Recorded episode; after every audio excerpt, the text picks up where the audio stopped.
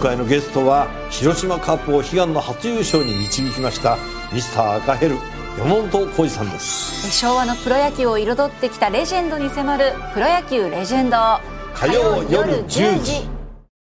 11月25日水曜日今日の天気は曇り明け方まで雨。日本放送飯田浩二の OK 工事アップ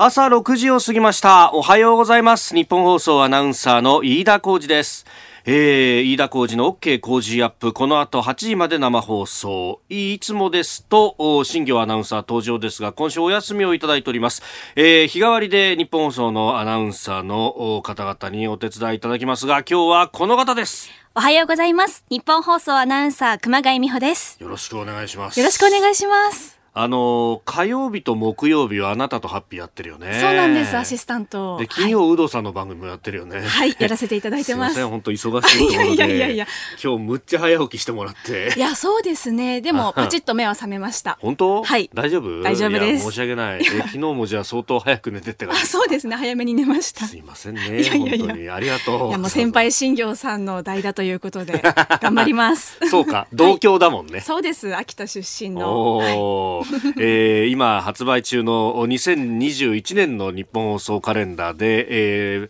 ー、表紙は新業アナウンサーがセンターといったあの子がまた興奮してるんですが ペラッと1枚めくると1月がまさにそうなんです。その2人。はい。2人で飾らせていただきましたので、そうだよね。熊谷新業で。そうなんです。またこれも新業アナウンサーが興奮してですね。飯田さん。今年はもう来年は秋田の年なんですよほら私たちが1月でしょ。さすがです、えー、総理も秋田だしなんつってえー、やっておりますよ。はい、ぜひ買ってください。えー、いろんなあの書店等々でもありますし、はい、えよろしくお願いいたします。お願いいたします。あの本当ね、えー、忙しい中で、えー、来てもらいました、ね。はい、とんでもないです。ありがとうございます。新業から何か聞いてる？あ、この番組についてですか？あ、でも、いつもと変わらず頑張ってきてねっていうふうに、なるほど。はい、アドバイスいただきました。えー、いや、もうね、だいぶ朝も寒くなってきて。そうなんですよね。今が9.8度で、今日最高気温が各地13度前後っていうことなので。寒いよね。かなりひんやりするかと思います。そうだよね。はい。いや、さすがにコート着てきたんですが、うん、なんかもう足元が寒いっていう感じでね。足元いやズボン下を出そうかどうかそろそろ迷い出すなというね。なるほどなるほど。いやもうなんとかしてこう寒さ対策をしないとっていう。ね。日中も寒いですからね。ね、はい、どう？あのあなたとハッピーでさ、うん、必ずあの8時頭げん、えー、ベランダに出るじゃない？あそうですね。だいぶ空気変わってきたような気がする変わりました。あと日比谷公園のあの紅葉の感じもだいぶ黄色とかオレンジが増えてきて。そうだよね、はい、鮮やかになりましたね。ベランダから見てもだいぶ色変わってきたよね。変わりました。あれ私あのいつも赤いこうレンタル自転車というか、あのシェアサイクルを使って、あそこの中を突っ切ってですね、うん、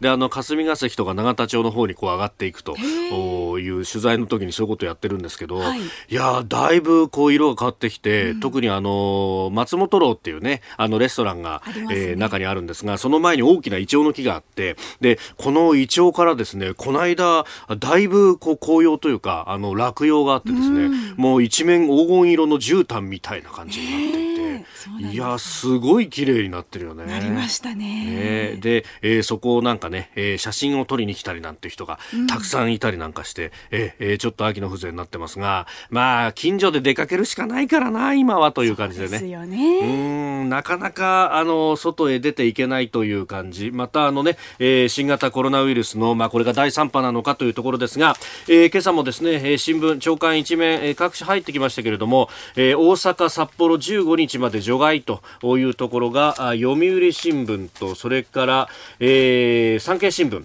えー、一面トップで、えー、報じられております、えー、そしてあの例の桜を見る会の前夜祭で、えー、安倍氏側が補填をしたんじゃないかというあたりがですね、えー、朝日毎日東京新聞ということでこれね朝日毎日東京を読んでる人と読売産経を読んでる人だと全くこれ別世界にいるような感じで、えー、一面が全く違うと。まあ、で、えー、これがまさにですね、おそらく今日行われる、えー、衆参両院の予算委員会の集中審議の中でも、ええー、こういう対立になっていくのかなと、えー、残念ながら、あというか、まあ、私としてはですね、まあ、こういう、まあ、スキャンダル系はスキャンダル系で政治倫理審査会とかもあるんで、そういうところで、えー、やるべきなんじゃないかと。で、えー、予算委員会ではですね、どうせだったら、今、コロナの話だとか、コロナと経済とかっていう、えー、そっちもこれから議論していかなければいけない話だと思いますんで、えー、そこをですね、議論してくれたらどうかなというふうにも思うところであります。で、まあ、経済は冷え込みが続いてるんですが、株だけが上がっているというような、ちぐはぐな状況が続いていて、えー、先ほどからですね、あの、これも話題になっておりますが、えー、ニューヨークのダウ平均株価です。えー、終値が出ました。えー、先ほど6時に市場が閉まったというところですが、えー、24日の終値は3万飛び飛び46ドル24セント、えー、前日と比べて454ドル97セント高というふうになってまして、終値ベースでついに3万ドルを超えてきたということになっております。えー、こうなると、まあ今日の日経もどうなるんだと、昨日は週明けドーンとこう600円以上上がって、えー、2万6000台回復というような場面になっておりますが、まあこれがどうなるかというところも注目していきたいと思います。あなたの声を届けますリスナーズオピニオンです。この OK 工事アップはリスナーのあなた、コメンテーター、私、田熊谷アナウンサー、番組スタッフみんなで作り上げるニュース番組です。ぜひご意見をお寄せください。今朝のコメンテーターは数量政策学者で内閣官房参与、高橋洋一さんです。取り上げるニュース、まずは衆参両院今日予算委員会の集中審議が行われるということです。えー、そして GoTo トラベルについて札幌、大阪一時対象外とすることを決定、えー、さらに台湾が自前で、えー、初めて潜水艦を建造するというニュース、えー、さらに教えてニュースキーワード7時半前のところですが、えー、アメリカ連邦政府バイデン氏への政権移行業務認めると通知をしたというニュース、えー、そして中国王毅外相来日についても取り上げます。ここが気になる、えー、すでにですね、メールやツイッターで、えー、たくさんいただいているのが、日中の外相の昨日の会談、ワーキングディナー、そしてその後の共同の記者発表について、まあ特にですね、その記者発表のところで、えー、尖閣周辺についての中国の、まあ、大きい国務委員兼外相の発言というところが、かなり、えー、大きく皆さん、えー、見てらっしゃいます。まあこれ、あの、ネット上などでもね、す、えー、で、ににこの記者発表の模様というのが上がっていたりなんかもしますんで、えー、まあその辺もご覧になった方も多いと思いますが、えー、その、えー、尖閣をめぐって、まあ、茂木氏は会談の中で、えー、中国に前向きな行動を求めたということなんですが、えー、王氏は共同記者発表で、えー、事実を紹介すると切り出しまして、えー、日本の漁船が絶えず尖閣周辺の敏感な海域に入っていると、えー、いうことを、そしてさらにですね、まあ、そこであの、自分たちの主権を行使するというようなことを高々と言い放ったと、えー、盗っと武々しいとはまさにこのことでありまして、そもそも論としてここは、えー、日本の領土であり、領海であるというところなんですから、えー、日本の旗を掲げた船がですね、えー、入っていけないはずがないと。まあ、もっと言うと、えー、これ無害通行権というものがありますから、そもそも論として海の上というのは、船はですね、あのー、うん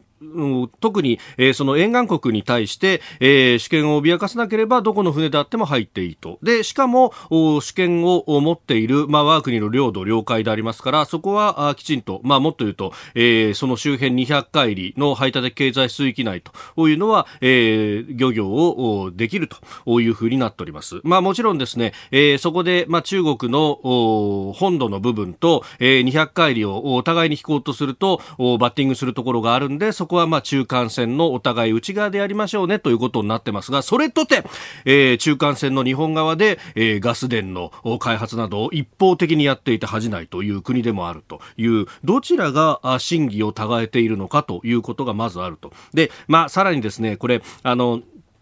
共同記者発表でしたんで、えー、記者の発言等々は一切なかったと、あの、記者からの質問等々が一切ないというような失礼だったと。まあ、これはあの、中国のですね、えー、要人が来た時に外相だったりとか、あるいは、あの、場合によっては、えー、国家主席や首相が来た場合、国務総理が来た場合でも、お記者からの質問を許さないというですね、えー、なんでこれ中国式に合わせなきゃならないんだっていう話でもあるんですけれども、えー、そういう形でやっていて、今回も記者発表というところで、あの、お互いペーパーを読み合って終わるという形でした。で、その最後の最後のところに、えー、出してきたと。で、もっと言うとですね、えー、大木さんは、あの、なぜか、えー、かなり細かいところまで発表していて、まあこれあの、日中でおそらくはすり合わせたとは思うんですけれども、どっちがホストなんだみたいな感じで、ええー、これ日本側がホストとして主導権を取るはずなんですけど、なんか細かいですね、えー、いくつかの点を挙げて、6つぐらいのポイントを挙げたその一番後ろに、えー、この尖閣の問題もくっつけてきたと。まあ、日本にとっては何の問題もないというところですけれどもね。で、えー、さらにですね、まあ、あの、各地日本と中国の間のビジネス往来であるとか、あるいは、えー、来月にはハイレベル会合をまた開くというようなことばかりが出てます。で、えー、この安保に関しては、えー日中間の防衛当局間の緊急時の電話、えー、直通電話を年内に開設というようなことがですね、まあ、成果として挙げられてますが、これ一体同じこといつからやってんだという話で、ここ10年ぐらいですね、ずっとこの直通電話をやりましょう、やりましょうって言って、で、日本側は相当真剣にですね、これをあの、きちんと開設しましょうよっていうのは、常に働きかけを続けてきたのを袖にしてたのはどっちだという話で、で、あの、一方的になんかエスカレートさせているとか言いますけど、そもそも論として、ええ直通のですね、え電話も開設しない、え要するに門前払いをしている状況で、えこちらから意思疎通を図ろうとしてもできないような状況を作っておいて、え日本側がエスカレートさせてるみたいな発言というのは全く容認ができないと、えいうことがありますんで、まあこれをですね、茂木大臣は、まあこれ、あのー多分、あの、事前の仕切りの中で、えー、王毅外相の最後の発言があってもう終わるってことが、えーえー、決められたんでしょうけれども、一言ぐらい言い返したってよかったんじゃないかって、まあ、あの、皆さんそういったことをツイッターで書き込まれてますが、まさに私もそう思ったところでした。今日の、えー、総理との会見の中ではどんな話がされるのか注目をしたいと思いますし、えー、国会が今日開かれるということであればそれについて、えー、質問が出るといいなと思うんですけれどもどうでしょう？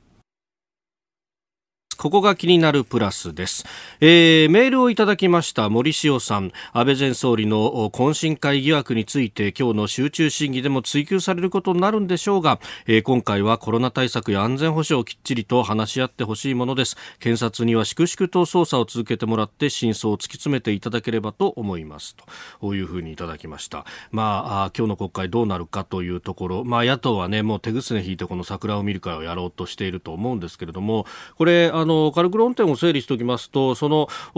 まあ、桜を見る会の前夜祭という形で、まあ、ホテルでパーティーが行われたんですがこの、まあ、会費制でやったということなんですけどその会費が、まあ、あのどう考えてもホテルでパーティーで普通にあの飲み食いしたら、えー、かかる会費よりも安いということでその部分の差額の金がどう出たんだっていう話が、まあ、これあの国会だとかでも当時ももう話題になった話でありました。で、えー、これについてですね、まあ、あの事務所側は最初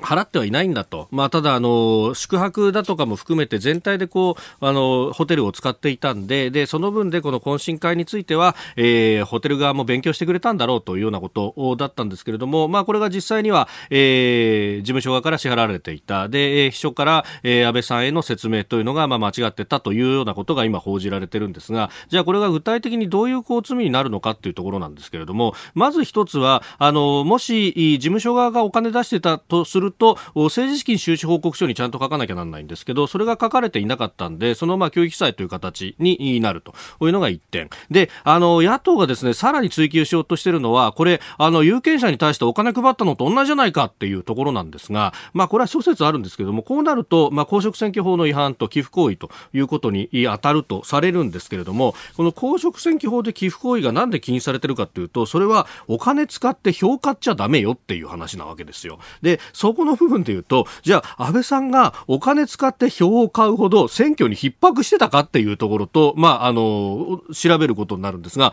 いや、どう考えたってこの人一回も選挙区入んなくって、えー、ずっと奥さんに選挙任せてても通るような人ですよ、ということを考えると、これは、あの、そっちの線、えー、寄付行為の線というのは、なかなか厳しいんじゃないかという見立て、えー、今日のですね、産経などにも紹介をされております。まあ、あの、この辺を攻め立てるんでしょうけれども、まあ、あの、寄付行為までいかないと、虚偽記載のみというようなことになると、検察側もこの告発状をそもそも受理しているかどうかもよくわかんないんですが、今のところ。ええー、これをですね、あの、じゃあ、立件するのかどうなのかというところ。まあ、これ、あの、年末までにも判断するんじゃないかとも言われてますけれども、まあ、あの、捜査の行方次第だというところのようであります。高垣なるプラスでした。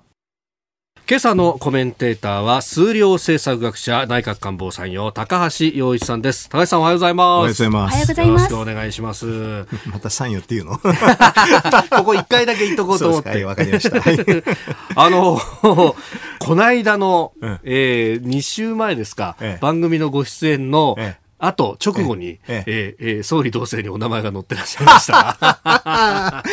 ちょうどそのタイミング。言えないからね。ね、そういう時はね。ねうん、いや、確かにちょっと私もね、あの、高橋さんとこう、相対して仕事してたんですが、チラチラっと見て、お、今日はビトンのネクタイをしてるぞと思ってはいたんですが。いや、あれは関係ない。たまたまですから、ね。うん、あちらは全然関係ないけど、ね、なるほど。うん、透明の経済についての話？いや、なんだっけな。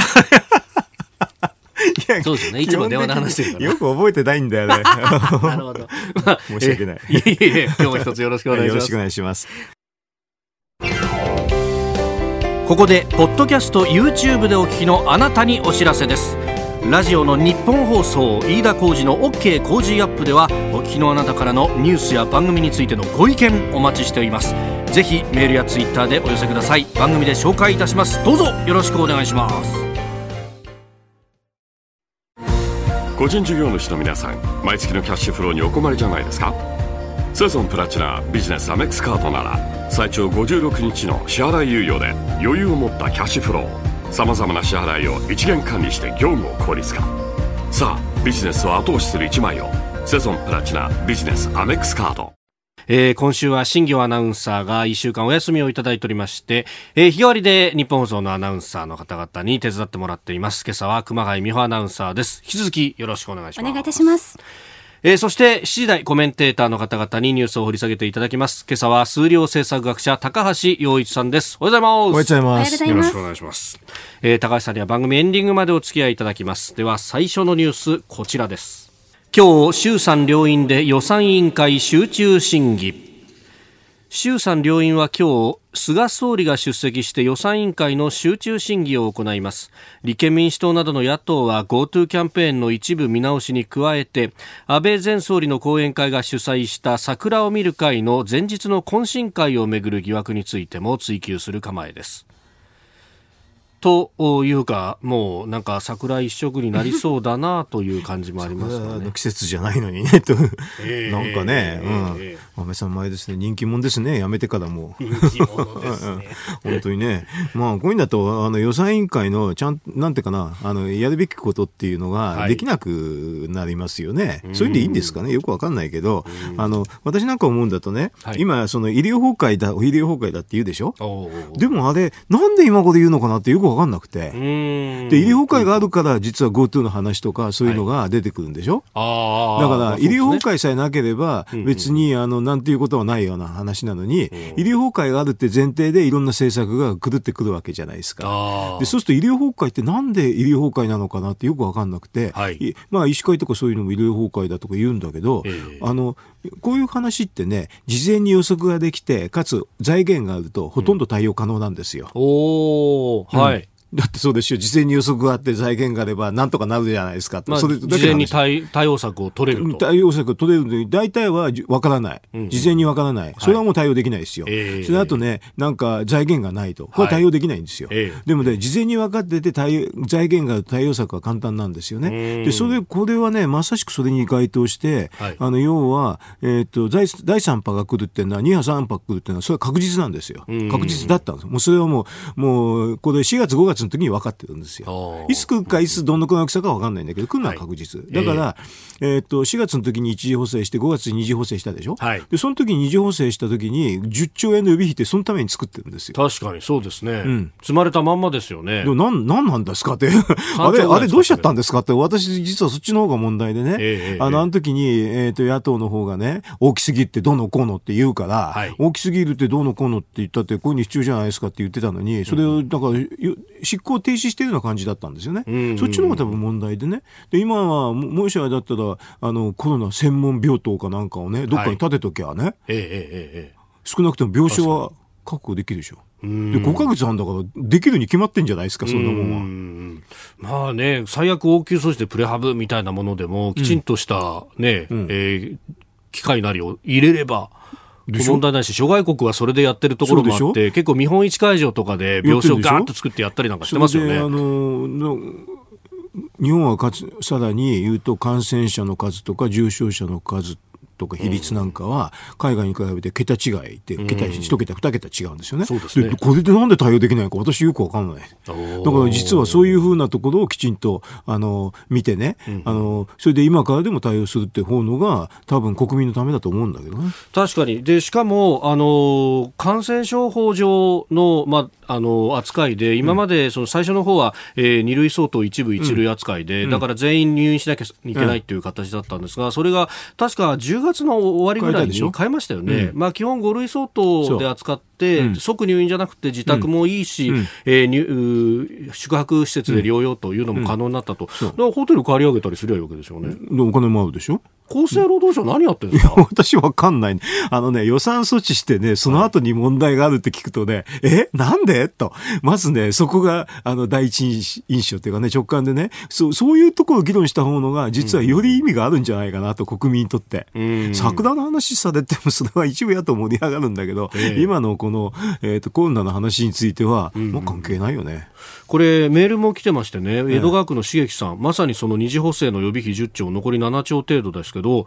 えー、何に使うんですかと、結構緊急事態だと思うんですけど、これどうなんですか、次に来る波まで想定してるんですか？みたいな。次に、いやこ今回に想定してる話ですよ。だってこれ5月に、5月にやってるわけだから、ね、あの、5月にやってるから2、2波3波の時にどういうふうにするかっていうので、あの、要するに批判はすごくあってね、なんでこんなの積むんだって、うん、でも2波3波あるからでしょって言ってるわけで、ええ、だって、あの予算の名称だって新型コロナかあのウイルス感染症対策予備費だもん。そのものズバリじゃないですか、こんなもんは。だからこんなもんについてね、資金使途がどうのこうのって言ってた人もいたんだけどね、はい、いや、そのため分かんないけれど、来るのは確実でしょって、だからこのためにはお金を積んどきましょうって言ったんだから、それで、それを使うしかないんですよ。で、それはあの事前に使わないとダメなんでね。うん。うん、そうですね。不思議だね、これ。今まで何してたんだってところですね。そうそううんえー、まずはあ今日の予算委員会集中審議についてでしたおはようニュースネットワーク東京有楽町日本放送キーステーションに全国のラジオ局21局を結んでお届けいたします。時刻は7時11分を過ぎました。おはようございます。日本放送アナウンサーの飯田浩二です。今朝のコメンテーターは数量政策学者高橋洋一さんです。まず株と為替の値動きです。24日のニューヨーク株式市場ダウ平均株価は前の日と比べ454ドル97セント高。3万飛び飛び46ドル24セントと初めて3万ドルの大台に、えー、終値で、えー、乗せました。えハイテク銘柄中心のナスダック総合指数は156.16ポイント上がって1万2000飛び36.79でした。一方円相場1ドル104円40銭付近で取引されております。えでは取り上げるニュースまずはこちらです。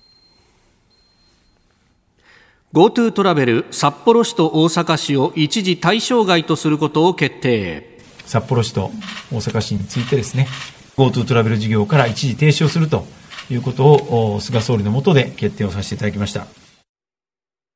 西村経済再生担当大臣の会見の模様をお聞きいただきました。政府は昨日観光支援事業 GoTo トラベルについて新型コロナウイルスの感染が拡大している札幌市と大阪市を一時対象から除外することを決定しました。期間は来月15日までの3週間となっております。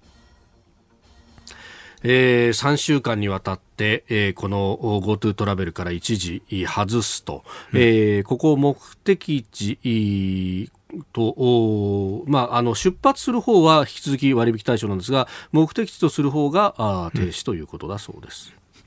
これもよくわかんないんだけど、なんかエビデンスってみんなないないって言ってるじゃないですか。ああ、旅行が。旅行、うん、が、あの感染のね。はい。エビデンスないって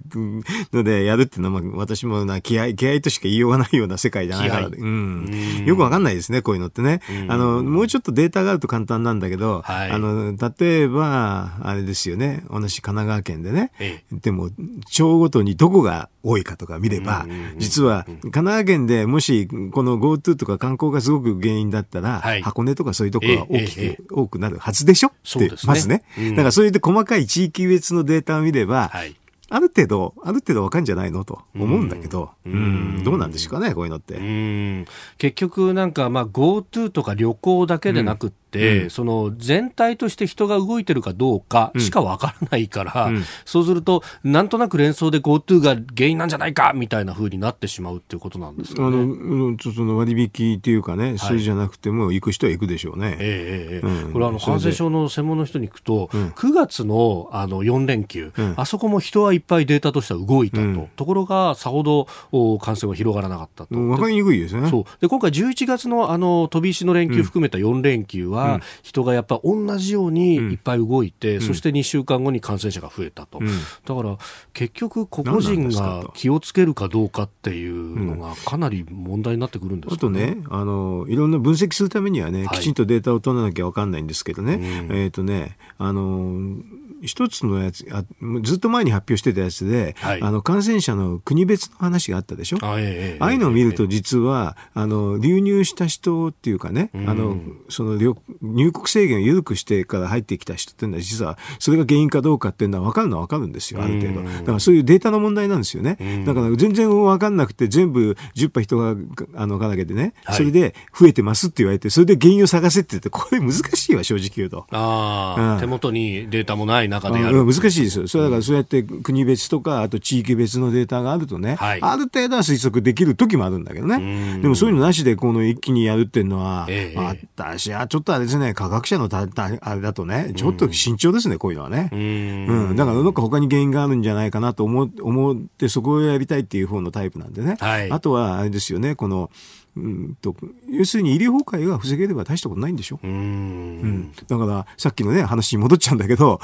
そこが根っこがあってそれ以外のところをいろいろとやってると GoTo の話ってもしか影響があったとしても限界的なところでねそんな大きな影響でないかもしれないってね、はい、そうするとあんまり本質的そのそれほど、えー、すぐねあの直してもいいですけどね、はい、でももうちょっと他のところをやった方のがよりねいいんじゃないかなというふうに思うこともありますけどね。まあ今言われてるのがその重症者者の病棟が、まあ、かなり埋まってきていると、まあ、地域によっては6割以上埋まってきているところがあるというような話が出てますが、確かに春先ぐらいからそのコロナの専門病院を作ればいいじゃないかって話がずっと前から言ってて、そのためにあの、ね、10兆円の予備費使って、はい、これでなんか5兆か6兆、7兆ぐらい余ってるとかいう話でしょ、今そんな信じ信じられないですよ、正直言うと。なんでそんな使え使えばいいじゃないのとしか言えないけどね。うんうん、なんで使わなかったんですかと。そうですよね。不思議でしょうがない。予算措置してんだから、はい、使っちゃいけねえなんて全然ロジック全くないんですけどね。で、これ立て付けも、うん、その各都道府県ごとに対策はやりますと。うん、でも予算は国が持ってますと。あだから、あの本当地方なんと、えっ、ー、となんだっけな、あの臨時交付金で作ったでしょ？はい、えー、あれで早く撒いちゃえばいいだけなんですよ。あれもなんか500兆ぐらいは積んでるけれども、うん、全体から考えたらかなり少ないですよね。ああ、あの、500億円かな、えー、だからそれはでもね、だから先に、はい、あの、その10兆円のやつで、うん、あの、人、人を決めてないのは5兆円だから、それ全部巻いちゃえばいいじゃないって、その回なんですよ。うん、先に巻い巻く巻いておけば、はい、あれでしょ、地方のハートで権限をあるんだから、えー、要するにその措置に応じて使ってくださいで終わりんだよね。だからそうすると国としての責務は全くなくて、実はあれを先に巻かないっていうことが変になっちゃうんですよ、逆に。でそういう制度があるんだからね。で、感染症法法の中では都道府県知事にまあ権限主体があって、うん、でここに病院作りますからちょっとどいてくださいとかいうのも最終的にはできる権限があるはずですよね。その時に権限だけ渡してもしょうがないからお金を渡しといて、はい、あとはご自由にというのが普通なんですけどね。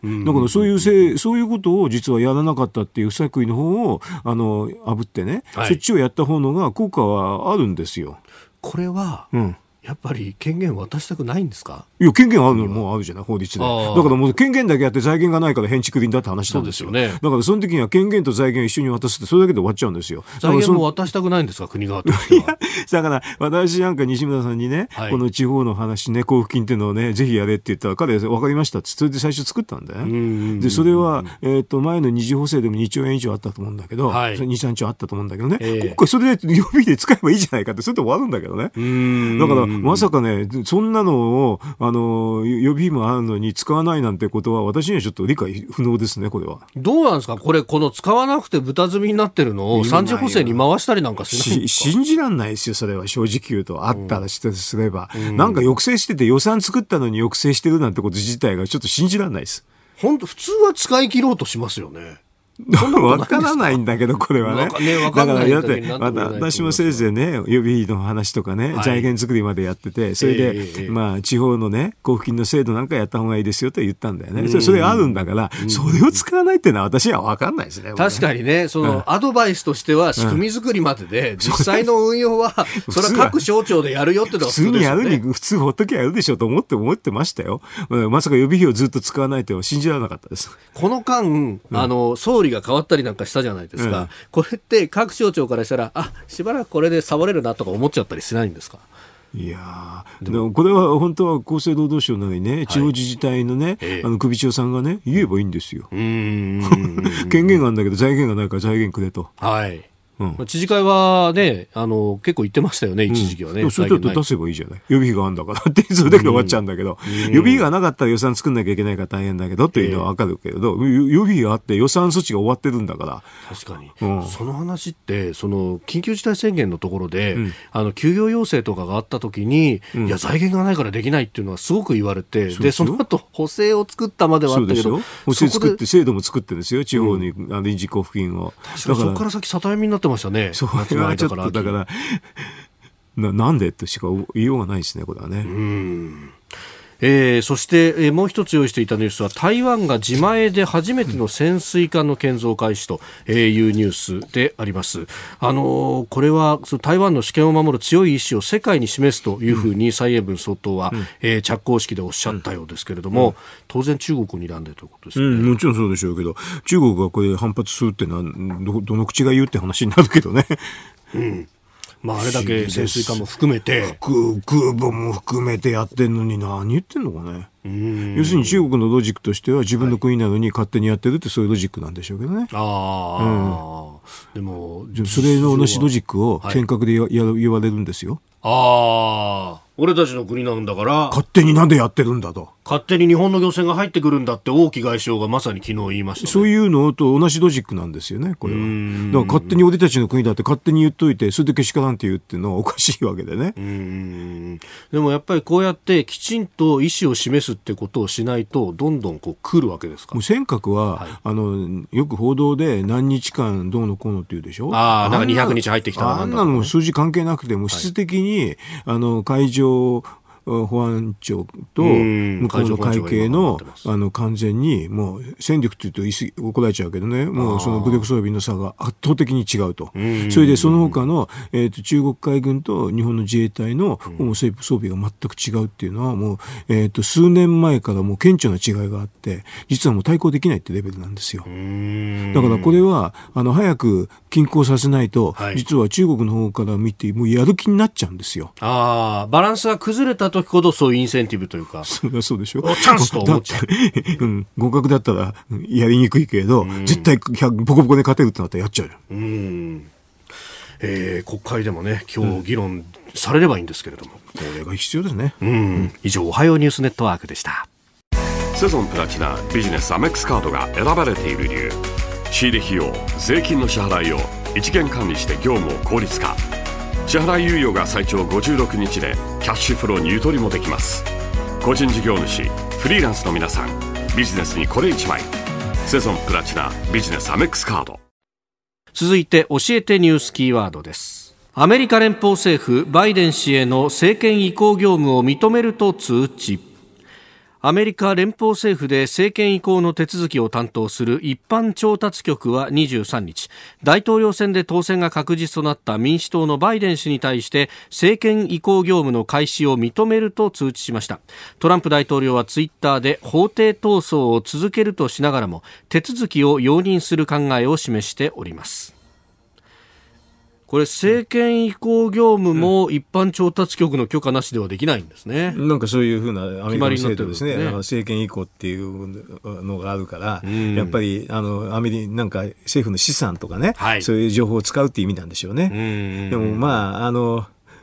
だんだんだんだん法廷闘争も、はい、あの、なんかエビデンスが出てこないんですよね。うん法廷闘争でみんななんか証拠があるって言ってるんだけど、はい、裁判所で認定されるようなレベルではないから、だんだんだんだん苦しくなってきて、うん、12月1日までに実は一州でも勝たないと、もう終わっちゃうんですよね。だから12月14日が最後の選挙人選挙選挙人選挙なんだけど、そ、ね,、こまで持たないんですよね。前のブッシュ5案の時には、はい、実はイシフロリダイシュだけだったから、12月12日まで粘れたんだけど、はいうん、今回はやっぱりたくさんの州であるから、1個でも負けるともうアウトになっちゃうって、12月1日で終わっちゃうんですよね。それだから12月1日までにトランプが敗北宣言をするかしないかって賭けがあってね。おうん、なるほど。それで敗北宣言するっていうのが80から90%。だから、粘るっていう人だったら、そこにかけるとね、すごい大穴なんですよ。配当率8倍ぐらいの大穴になってたんでね。ででも、昨日の、昨日っていうか、この間のこのトランプの容認ツイートでね、はい、その賭けなくなっちゃったんです。ああ、もう賭けにって成立しなくなっちゃった。でだから結果的にはあの株式市場も交換してヒュッと上がっちゃうんだけど、はい、まあでもはっきり言うと株式市場って不確定な状況が一番嫌なんで、どっちでもいいから決まってくれなんです。あ うん、決まると読みがやりやすいと思うんで株価が上が,、上がるんですけどね。だから別にバイデンを好んでるわけでもなんでもなくて、ただ単に不確定なのが決まると上がるって、そんな感じで3万ドルでしょうね。うんで、まあこれね、あのバイデンさんの側はすでにあの閣僚の人事っていうのもいろいろ発表してますが、すね、まあその中で、えー、財務長官には FRB の、はい、うん、議長だったイエレンさん。あのここの中でポイントなんかだ、アントニー・プリあのブリンケンってね。ブリンケン。ブリンケンね。はい、これが、これは前の、あの、オバマ政権の時だったから、この人が国務長官になるのは外務省すごくみんな喜ぶでしょうね。ああ。つながりがあるから。うん,、だから多分今の、あの、講師なんか、あ大使なんかもね、はい、多分ウェルカムですよ。だから多分やりやすいと。うん,、前のトランプの時は結構トップ、トップで決まっちゃうでしょ？はい。安倍トランプで決まってた。うん、あの、外務省の人はあんまり関係ないんですけどね。はい、今回は今度はちょ、ちょっと違う、下から積み上げるパターンでしょうから、この国務長官なんかは多分ウェルカムなんじゃないかなと思いますよ。外務省の人はね。外務省の人は。うん、あと、このイエレンはなったっていうのはね、はい、あのやっぱり民主党らしいですよね。おうん。FRB の議長であんまりも財務長官になるとろくなことないって今まで言われてたんだけど、あ、そうなん案外ダメだった。らしいんだけど、でもまあ、このイエレンさんはね、結構進化してるしね、はい、あの、昔の、あの、学者とはだいぶ違ってる感じがしますね。うん、でもすごく労働経済学だから民主党らしいですよ。はい、労働経済学もともとがね。なるほど。そうすると、まあ雇用だとかそう雇用すごく重視するだから、あの、ある意味で FRB 議長にはすごくもってこいなわけ。だって、FRB は雇用を守るっていうのが仕事なんですよね。日本ではほとんど知られてませんけど。ね、中央銀行だけど、あの、失業率も、まあ目標指標の一つになってるわけですもんね。中央銀行だけどじゃなくて、中央銀行だからなんです。あの、要するにそれが世界の標準で、日本が、日本が標準じゃないから、日本の常識に慣れてると、全然世界の非常識になっちゃうんですよね。だから、イエレンさんがなった、なったって、あの、中央銀行の総裁っていうのは本当にいい人事なんですよ。うん、だから日本もね、はい、あでもね、日本の労働学者って金融政策と関係あるの知らないから、だめなんだよね。本当は金融緩和をすると、それが効いて雇用に効くんだと。あの、金融政策イコール雇用政策だってことを誰も知らないんですよ、日本は。そこは大問題なんですよ、雇用政策っていうと、そのミクロのね、あの、うん、じゃハローワークの予算を増やすとか、うん、あの、相談の窓口を増やすとか、そういう方ばっかりだけど、本当はそうじゃないわけですよね。マクロ経済が一番効くと。だって、失業率に影響あるのはマクロ経済政策だもん。だから、要するに雇用でミクロの話いくらしても失業率と関係ないんですよ、水準とは。だから本当は雇用政策だってことで理解しなきゃいけないんですけどね。日本はマスコミみも誰も理解してないでしょ。はいだから、こういう時に人事でね、労働の専門家をいや持ってくるっていい話なんだけど、日本で労働専門家を持ってきても全然わかんないから、意味なくなっちゃうんですけどね。だから、政府がもうちょっと雇用政策だとはっきり言った方がいいんですけどね。でもそれが財務長官をやるってことは、雇用重視なんですよ。ああだから財政と金融と両方付加していくぞっていう。そうじゃなかったらやってもしょうがないでしょ。そういうことですよね うん。こんな渋鎮の人を持ってったらね、どうしようもないじゃない。えーということで、えーバイデン氏、まあ、そのね、えー移行チームについても少しお話しいただきました。続いて、ここだけニューススクープアップです。この時間、最後のニュースを、スクープアップ。中国王毅外相来日、茂木外務大臣と会談。茂木外務大臣は昨日日本を訪れている中国の王毅外相と会談しました。会談では新型コロナウイルスの感染拡大を受け制限していたビジネス関係者の往来を11月中に再開することで合意しました。また茂木大臣は尖閣諸島周辺での中国による領海侵入について前向きな行動を強く求めました。メールもたくさんいただいております。えー、ラジオネームモーニングスターさんは千葉市の方。このタイミングで来日の意図を知りたいです。今コロナが感染拡大している日本に来日というリスクは高いですよね。アメリカ大統領選の混乱をついてという分析も目にしますけれども、会談の内容も想像を超えないし、今でないといけない話もなかったと思うんですけれども、というふうにいただいておりました。さあ、高橋さんどうご覧になりますか、これ。は。もうずっと来たい来たいって言ってたでしょ？まあ10月の 頭に来るなんてね頭に来ましたね。うん。話も出てままあだからそれはでしょやっぱりその習近平の話ね、訪日っていう話に結びつけたいんでしょおそらく。国賓での来日って話にいうことにね、あれが一応延期になってる。延期っていう形でしょ？形の上でだから延期だから、ね。形は延期っていうんだったらいつですかというのを言いたいんじゃないですかね。うーん。今回な、あの、表に出ている、まあ、報道発表の中には、このお国賓来日はなかったけれども、うん、お互いにだからそれを話さなかったっていうふうに言えば、そういう発表になるんですよ。でもなんかは話さないっていうのはなかなか分かりにくいですよね。まあ、じゃあ何のために何のために来たのっていう話話でしょ、うん。だからそれ、その話さないにしてもね、実際は話してたかもしれないし、分かんないですよね。うんうんうんだからあれじゃないか、うん、ググーナー来るんだったら、はい。あの、じゃあ、領有権は放棄した、放棄っていうかね、もう変なこと言うなって言えば終わっちゃうかもしれないですね。尖閣周尖閣、辺について。うんそう、もう一切手を出し出さないって言言ってから来いとかね。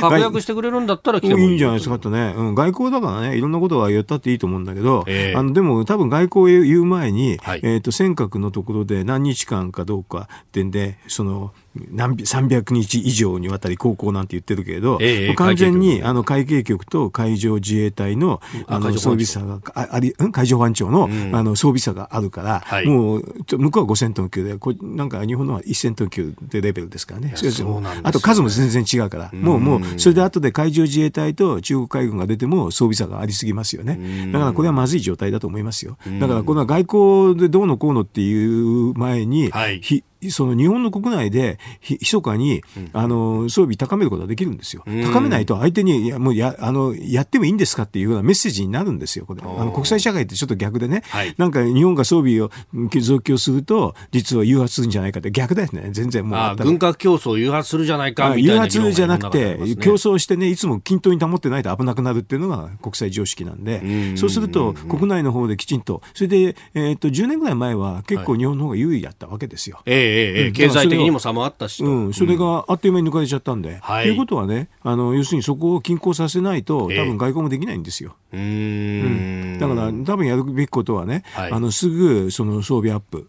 装備アップってのはお金つければできるんで。はい。予算をつければ、うん予算をつけてあげるんじゃないですか。そうですね、上げないと、実は、よかなことを考えたくなっちゃうんですよ。うーん。でまあこれあのアメリカが今大統領選の後でまあ権力の移行なのかどうなのかという機機会にあってって内向きになってると、こういうタイミングっていうのはあれ？アメリカひょっとしたら出てこない？みたいなこと。というふうなんで、やる気になっちゃうんですよ。で、その時はでもアメリカに頼っちゃダメでね。はい。あの、それで日本でまずやらないとアメリカも来ませんよ。ん。どんなに、どんだけ安保適用だって言ったって、はい。日本が行かなかったら話にならないですよ。まあ、バイデンさんとの電話会談の中で菅総理も尖閣はあ安保5条の、まあ、防衛範囲だというほことを確認はしたということ確ですが。認はしたんですけれど、でも日本が、あの、なんか、座して待ってたら、アメリカもやらないです。まあ確かに、あそこに関しての施政権は認めているという感じではありますが、うん、ちゃんと主権は自分たちで守らないと。うん。それで今は非常にこの装備の不均衡があって、はい、結構危ない状態だと私は思いますよ。うん,、装備の不均衡があるって時には、これね、うんと軍事力でね、両方が均衡してる時には確率、戦争の確率すごく低いんですけど、不均衡になると確率すごく高まるんですよ。うん、一気に高まってしまう。だから結構危ない状態です。まあ、あの、多分、かあの、艦艇の数ですともう数倍違うんですよね。これはもうちょっと危険でとというふうに私は思ってますけどね。で、だから、あの、尖閣も台湾も同じように中国考えてて、はい、要するに革新的利益ということで、いつか取るぞってはっきり言ってるんですよ。えー、えー、えー、だから、それは台湾の方も危ないから、さっきその潜水艦の話とか言うんで、でも、アメリカも守ってくれないかもしれないから、一生懸命やるわけでしょ。それと同じようなことは日本も絶対必要だと思いますよ。これはだから、やらないと、実は危険な不足な状態が出ちゃうって話なんで、それをまず日本の方できちんと固めるっていうのが、あの、専守防衛っていうんだったら、それが必要じゃないですか。うんこれなんかあの今朝方の紙面では、あの、イージス・アショアの代替でイージス艦作るっていう、うん、まあそこで、えー、2隻で大体5000億ぐらいだみたいな、うん、えー、その記事ばっかりが出てますけれども、うん、まあ、あの、そんなんじゃ足らないってことですよね。足んない足んない。だって防衛予算って5兆円ぐらいでしょ？はい。だって10兆円ぐらいないとなかなか大変なんじゃないですか。うん。なぜかいまだに GDP の1%でこぼこに抑えてしまっている。1%の国なんてまずないですけどね、世界見ると。だから、あの、それで中国文句にだったらお、お宅のなんか GDP がかさ上げしてても大きいじゃないですか。本当は GDP もっとちっちゃいんでしょうって、もっとすごい比率じゃないですかって言ったっていいぐらいなんだよね。うんまあ、しかもね、中国の場合、軍事費というところに研究開発費入ってないとされてますからね。何が軍事か分かんないでしょ、うん、要するにもう全部が、あの、なんかいろんな予算がたくさんあるわけでね。はい、だって共産党の、おまけに共産党の軍ですからね。中国人民解放軍っていうのは国軍ではない、うん、共産党の軍ですからね、すごい状況ですよ。そういうのが隣にいるわけで、それでどんどんどんどん増強してるって。増強してると、やっぱり、相手としてはね、じゃあいいですか、いいんですかって感じになるんですよ。うん,、これね、なんかイージス・アショア大体の話って、まあミサイル防衛の話でしたけど、本来はその防衛するだけじゃなくって、まあある程度削減値も叩くというようなことの能力はあった方がいいんじゃないかって議論が当初はありましたけど、うん、里闇になりましたね。ね、なんかそれなくなっちゃったですね、なんか。うんまあ、アシアの話もあれですよね、もともと、そのイージス艦にするっていうことができないからアシアにしたのに、どうなっちゃったのかなと思いますけどね。まあ、船作るのは人もいないから、じゃあ陸に作ろうか、みたいな話だったはずですからね。うん、だから陸上自衛隊でやるのはちょっと難しいんですけど、はっきり言えばね。うん、海上自衛隊でやったものが普通なんだなんですけどね。でも、ちょっといろいろと国防のこと考えた方がいいと思いますよ。あの、要は10年ぐらい前とだいぶ状況変わってるんですよ。ええええで、その上、まあ、アメリカは、まあ、どちらかというと、これ、政権が変わろうとも引いていくスタンスは、うん、オバマ政権とから変わらない、ね、間違いなく引いていくんですよね。うん、引いていった時には不均衡が出た時に、はい、いろんな紛争が起こりやすくなるんですよ。だその時には引いて出た時にそれを誰が補うんですかっていうと、はい、日本が補わなかったら補ってくれる人いませんから。うんうんうん、その分の、まあ、空白地帯には中国がぐっとこう出てくる。出ます、間違いなく。だからそれの対象が尖閣と台湾で、革新的利益で残ってるのその2つぐらいしかなくて、ウイグル、チベットも終わったし、はい、それだと南シナ海も終わったし、それだと香港も終わってますから、そうすると台湾と尖閣ですよ。えー、で多分それ両方は一緒で一緒に来るんでしょう。一緒なんですよね。これなんか台湾が攻められて人事みたいにああ、人事は連動します、これは。完全に連動する。うん、だって地域的にも連動しないと、あの、貫徹しませんから、中国の戦略が。まあ、近いですからね、うん、相当に。だから多分一一緒でどっちがやりやすいかってんで、あのももし前後するけるとすれば、そのレベルですけど、あの戦略、中国の戦略としては一緒一緒だと思いますよ。うんそう考えると、まさにここ、自分の出来事だと思って、これ、議論しなきゃいけないし、議論だけじゃなくても、実際にお金つけるなりなんなりお金つけてから議論した方がいいんです。お金つけてから議論した方がいい。うん、お金つけてちゃんともう万全な用意をしてから外国交渉した方がいいと思います。はい、でお金つけないで外国交渉で何とかしようっていうのは、これは多分ややらない方がいいですね。うんうん確実に負けるということです負けます。それはあの、うん、力の差があったら外交なんかできないです。ああ、問答無用になると。そうそうですよ。まあ確かにその問答無用さっていうのを南シナ海であったりとか、うんでこう見せつけられ続けてきて香港ますよねも問答無用ですよ。そうでしたねあの、ウイグルでチベットも問答無用です。だから全部、問答無用でやるのが普通なんですよ。だからその話話し合えばってんじゃないんですから、これ。うーんすぐに話し合えばいいじゃないってなるけど、だって国際社会は問答無用でやるんだもん。そんな甘いもんじゃないわけですでね。問答無用にやるのが国際社会ですから。問答無用に突然やった方が利益は大きくなるわけですね。やる方側からすると。明らかにそうですね。だから外交努力でなんとかならないんで、あの、ちゃんと装備をきちんとしてないと外交はできないんですよ。だからそれ外務省の人もね、自分たちで話せばなんとかなるという人いるんだけど、全然違いますよ、それは。うーんその辺やっぱり高橋さん国際関係論をやられたじゃ一応そうだから。だってそんなのルールなんかないんだし、最後は力だとっていう、どういうのが基本だもん。か。それはやっぱり基本中の基本としてまず習うところなんですか？だってルールがないじゃないですか。確かに 国際警察はいないし。いないし、なんか向き合ったらズドンと先にやったのが勝ちだって。うーんそれをズドンと先にやらないように、一応ルール付けはしてるっていうのが国際法。うん、あとすズドンとやらないように防備を固めといて、やってきたらものすごくもう何倍返しだぞって言うってことしかないんですよ。うーんで、その何倍返しだぞっていうのを、まあ最終的には国連軍が出てくっていうのが建前になってるけど、それがなかなかできないから、国連軍なんかないですから、出てきたの今まで何回かしかないですから。うんうんだから同盟国で、えーやりましょうっていう集団安全保障の話になるわけですね。それかもしくは自分の国でやるか。自分の国でやるか同盟でやった方のが安上がりなんで同盟でやるっていうのが普通です。集団的自衛権の話になっていく。えー、王毅外相来日というところから日本をどう守るというお話いただきました。このコーナー含め、ポッドキャスト、YouTube、ラジコ、タイムフリーでも配信していきます。番組ホームページご覧ください。今日もポッドキャスト YouTube でお聞きいただきまして本当にありがとうございましたこの飯田浩二の OK コージーアップは東京有楽町の日本放送で月曜日から金曜日まで朝6時から8時で生放送でお送りしています。生放送を聞き逃したあなたぜひラジコのタイムフリーサービスでニュースやスポーツエンタメなどの情報をぜひチェックしてください。ポッドキャスト YouTube には盛り込んでいない情報もぜひチェックしてみてくださいね。6時台の教えて早起きドクターでは毎週お医者さんをお迎えして今知っておきたい健康に関する話題をお届けしています。女優の黒木ひとみさんが毎週さまざまなゲストと対談する黒木ひとみの朝ナビ。7時台は女優の羽田美智子さんによるラジオエッセイ「羽田美智子のいってらっしゃい」などニュース以外のコンテンツもご用意しています。さらにこの番組では公式ツイッターでも最新情報を配信中。スタジオで撮影した写真などもアップしています。